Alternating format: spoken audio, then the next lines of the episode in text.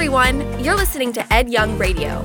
Ed pastors Fellowship Church, and we want to thank you for listening with us. These next few minutes together can change your life, and you can always hear more by visiting edyoung.com. Enjoy the message. Hope you guys have been thinking about the umbrella this week. We talked about the umbrella last time, and umbrellas are pretty cool. I don't like to carry them around that much, as I told you, but they're very, very important, especially in this new series. We've been saying around here that we have to get under what God has put over us so we can get over the things He's put under us. And most of us live our entire lives without ever understanding or processing or realizing the incredible stuff that God wants to put under us. But for us to get above the stuff, we need to get under God's authority. There's a guy in the Bible named Saul. Saul was a unique individual. Very handsome, six feet, six inches tall, long flowing black hair. He was the toast of the town, a great warrior, very articulate.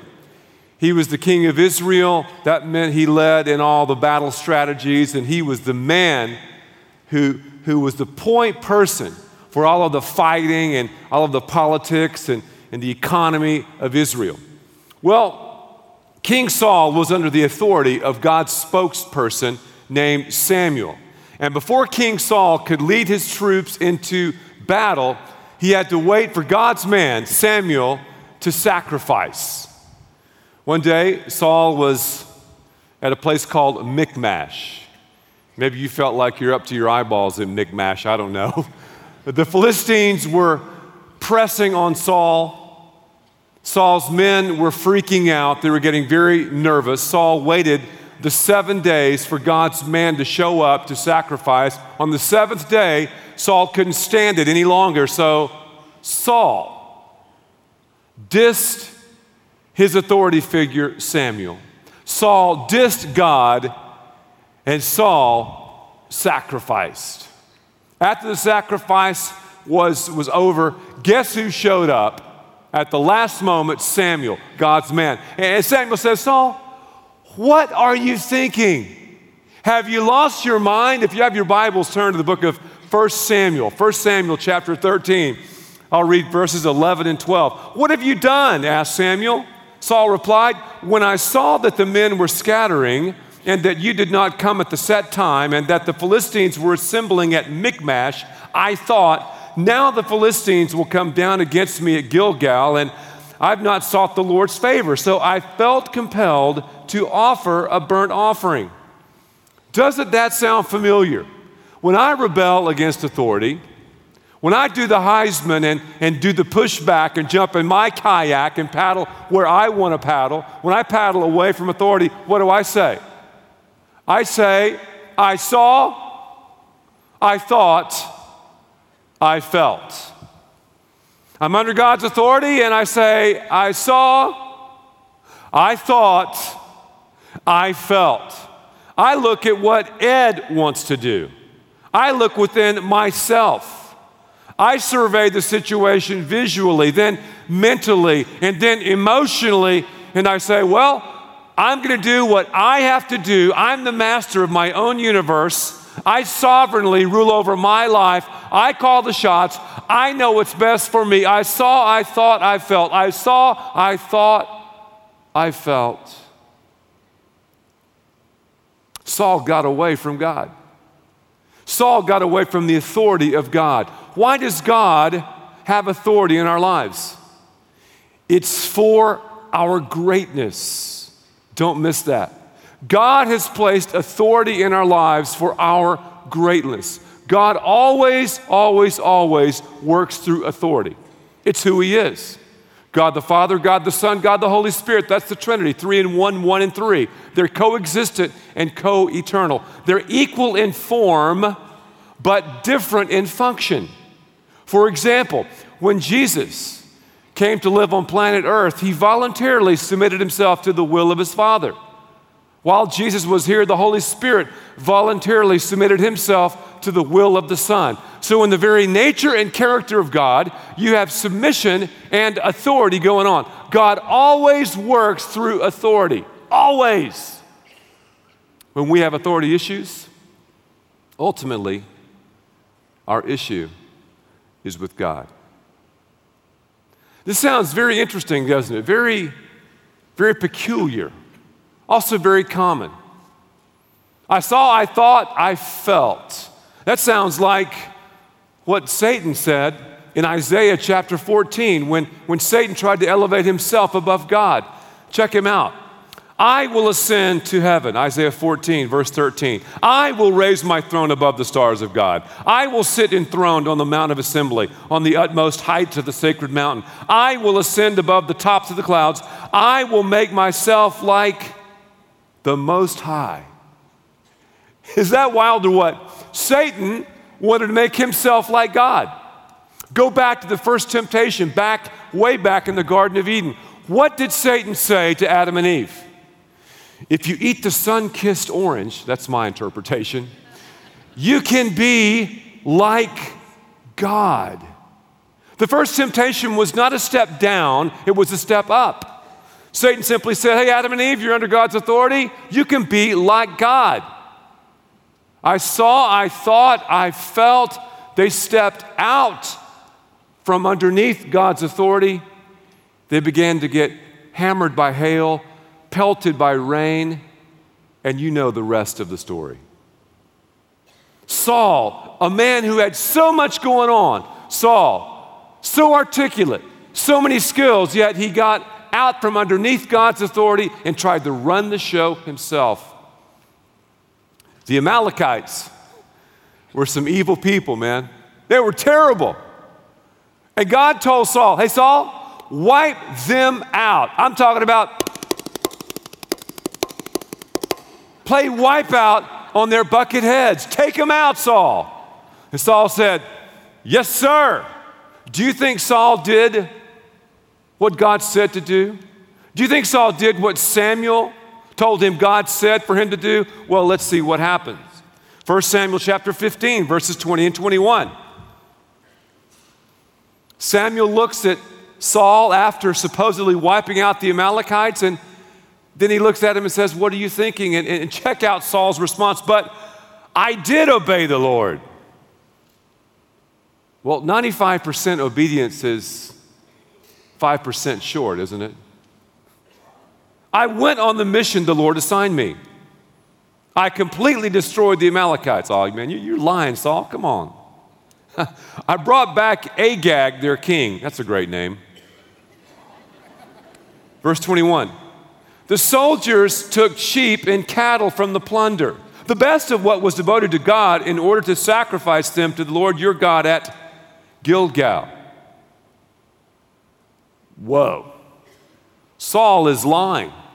He's, he's playing the blame game. I would have done it, Samuel, but the soldiers, you know, they, they took the best. I mean, I know I was supposed to wipe out everything and everybody, but the soldiers. And plus, we're going to take this good stuff and give it to God. We love to blame, don't we? Go back to the garden.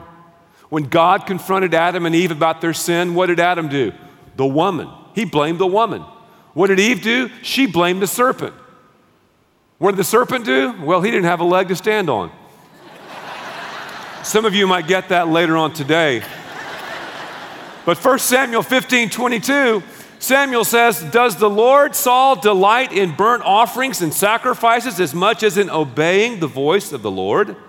To obey, he says, is better than sacrifice, and to heed is better than the fat of the rams.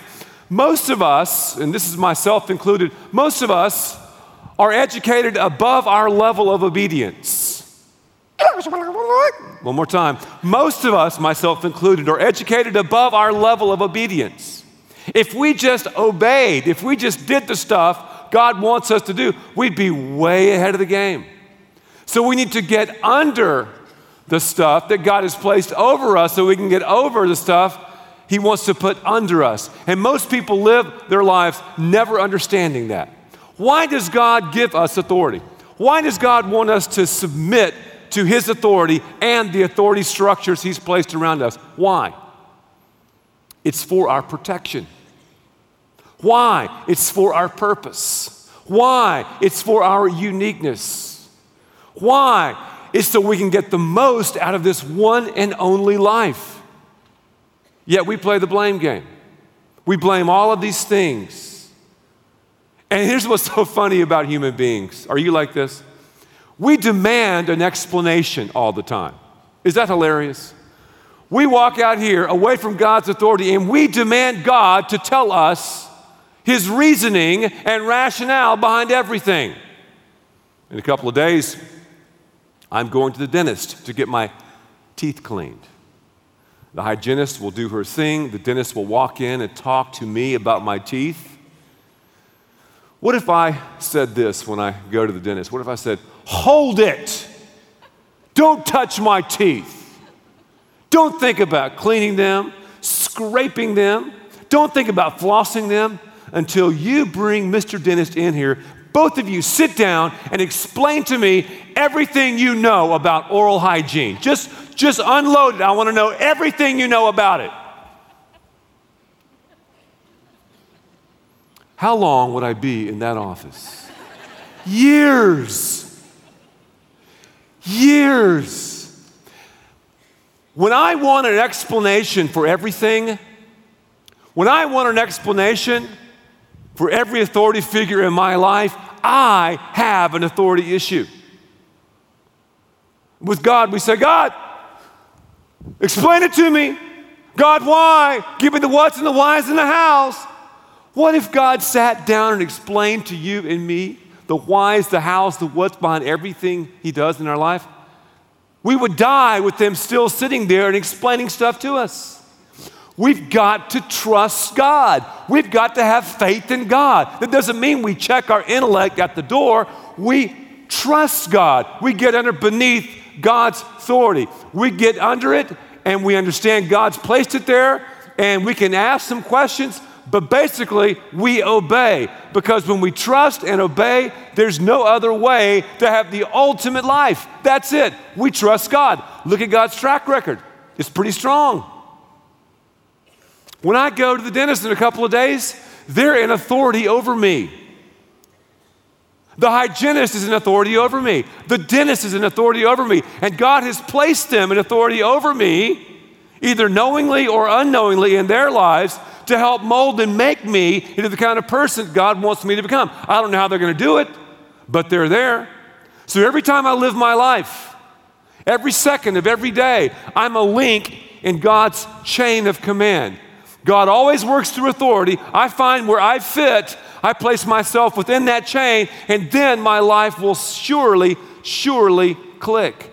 But if we don't, if we get out here, if we diss God and diss God's authority structures, we'll never discover the greatness that God has for us.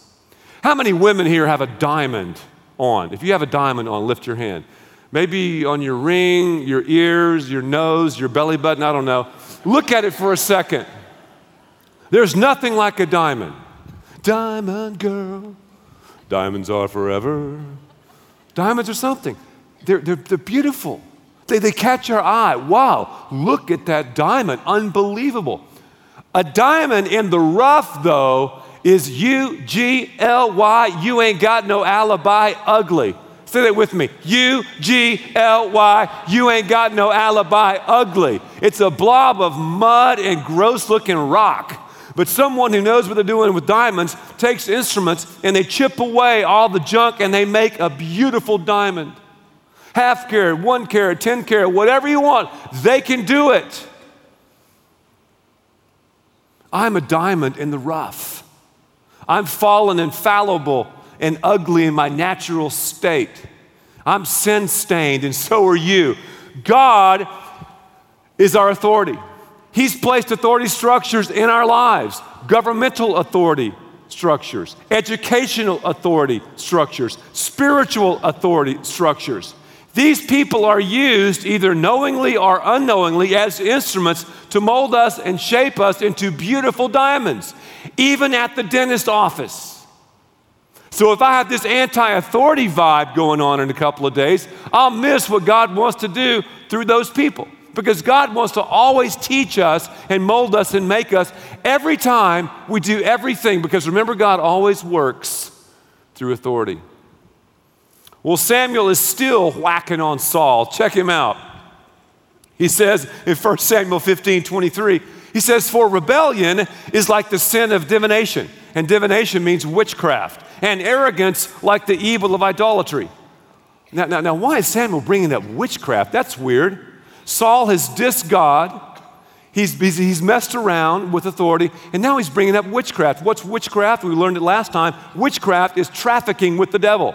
What makes the devil the devil? Rebellion. So when I'm rebellious, when you're rebellious, we're like the devil. And Saul was like the devil. Enter David. Every time we rebel against God's authority, every time we move from underneath God's authority, what does God do? God always brings a replacement to do what we should have done in our lives. Saul blew it, he missed it, he had opportunity after opportunity. God, though, tapped another guy on the shoulder, that Hebrew hick, that kid from Canaan. God's appointed and future anointed king of Israel, David. David's career starts blowing up. He took out Goliath, he killed a lion and a bear. The Bible says David was walking into town and all the women began to sing this Saul has killed his thousands, David his tens of thousands. Scripture tells us that Saul looked at David with an eye of envy. He was eaten up by jealousy. King Saul, is this crazy, went psycho, and David was number one on his hit list. So, what did Saul do? Saul recruited about 3,000 Navy SEALs, 3,000 of the best troops in the world, and all they did was track David. Their agenda was to take out David. David and his men fled. They were hiding in some caves near the Dead Sea. I've been in these caves, and they're pretty intricate. And the Bible is a very straightforward book. The Bible says that Saul had to relieve himself. Here is Saul in the desert near the Dead Sea, and Saul has got to relieve himself. So Saul walks into a cave to take care of business. Take a wild guess at who was in the cave hiding with his men. You guessed it, David. Their eyes had already been adjusted to the light and all this stuff and to the darkness, and they could see a little bit. And David's men go, David, oh man, you got Saul with his pants down. This guy's trying to kill you. This guy is psycho. David, you're a warrior. You're the man. Take him out now.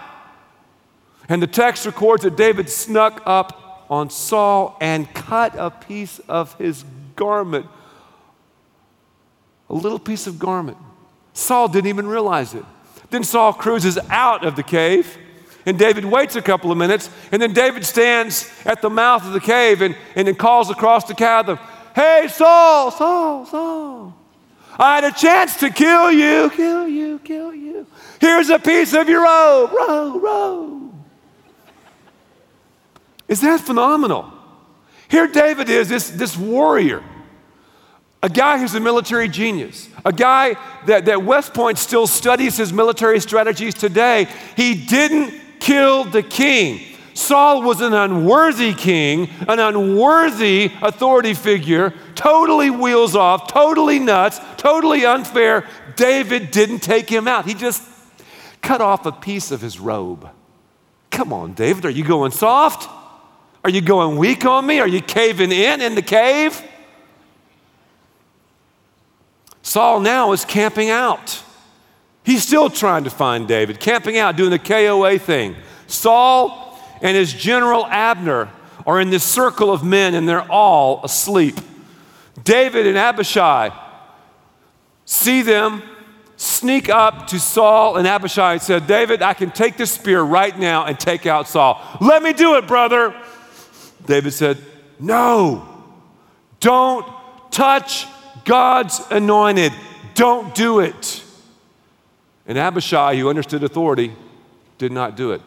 Well, let's pick up this dialogue in 1 Samuel 26, 9 through 11. Don't destroy him, David said, for who can lift a hand against the Lord's anointed and be blameless? David added, As the Lord lives, the Lord will certainly strike him down. Either his day will come and he'll die, or he'll go into battle and perish. However, because of the Lord, I'll never lift my hand against the Lord's anointed.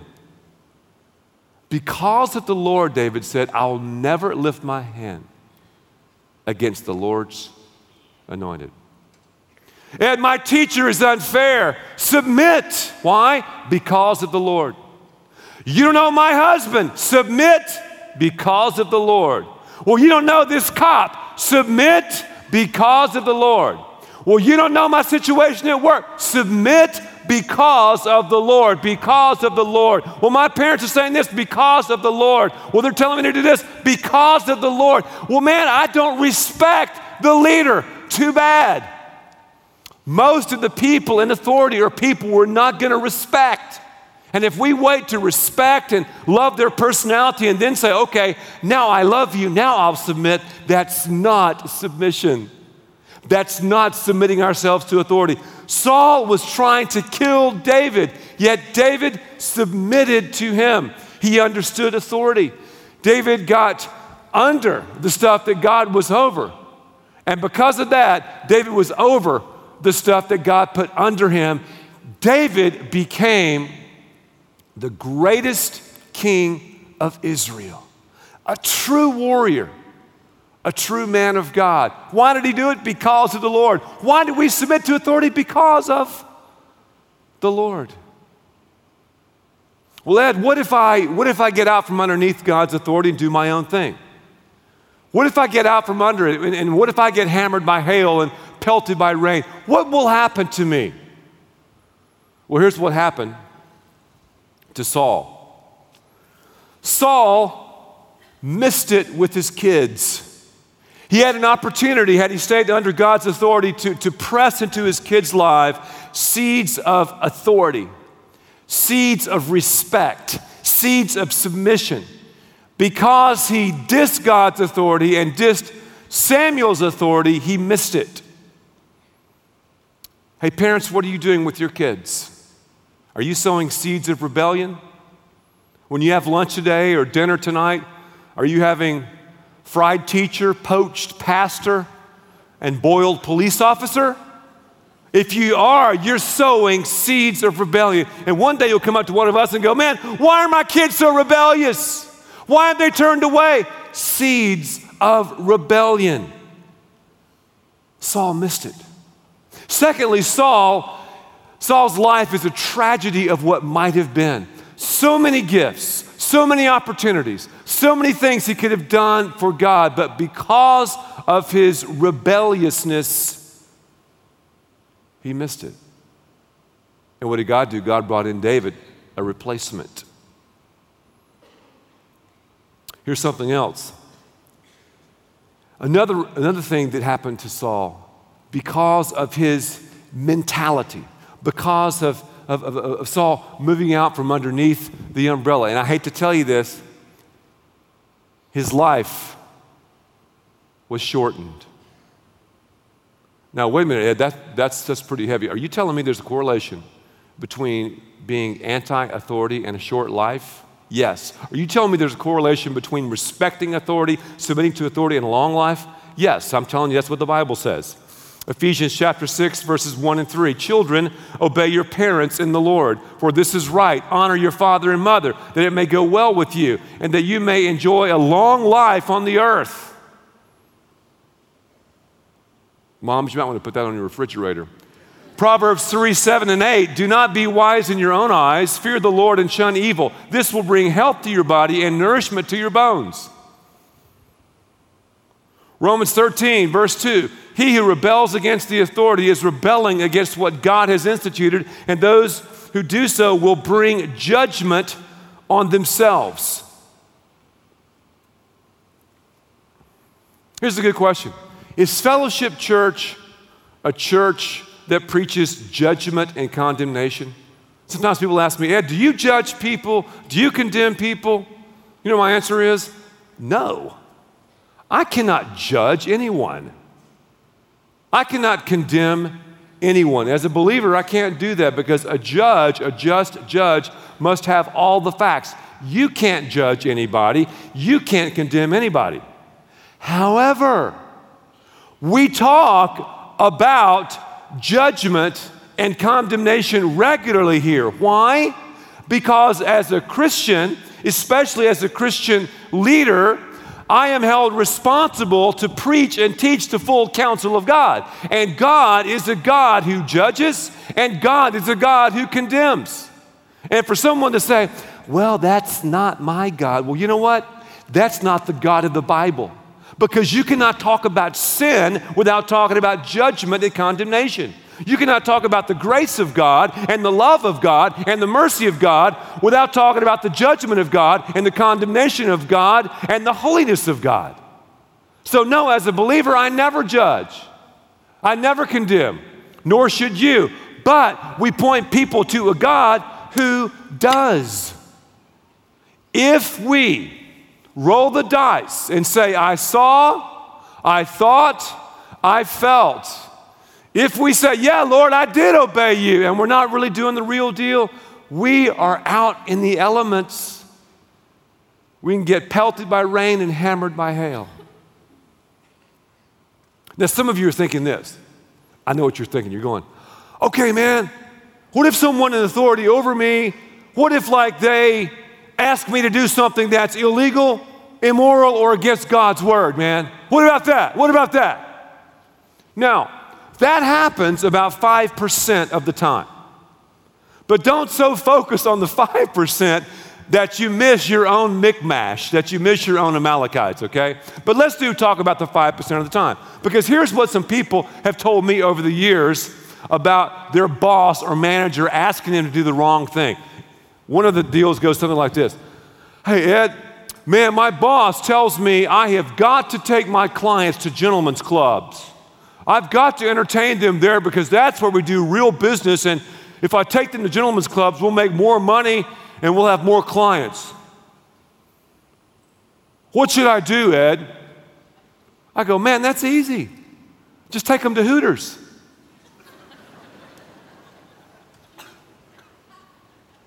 No, I'm kidding. I saw somebody go, oh, Hooters, okay. no. Wow, it's early. I woke a couple of guys up. What? No, don't take them there. What do you do as a believer? That's, that's a good situation. Or what if your boss says, okay, lie about the product? Tell them, oh, yeah, the check is in the mail kind of exaggerate a little bit. What do you do?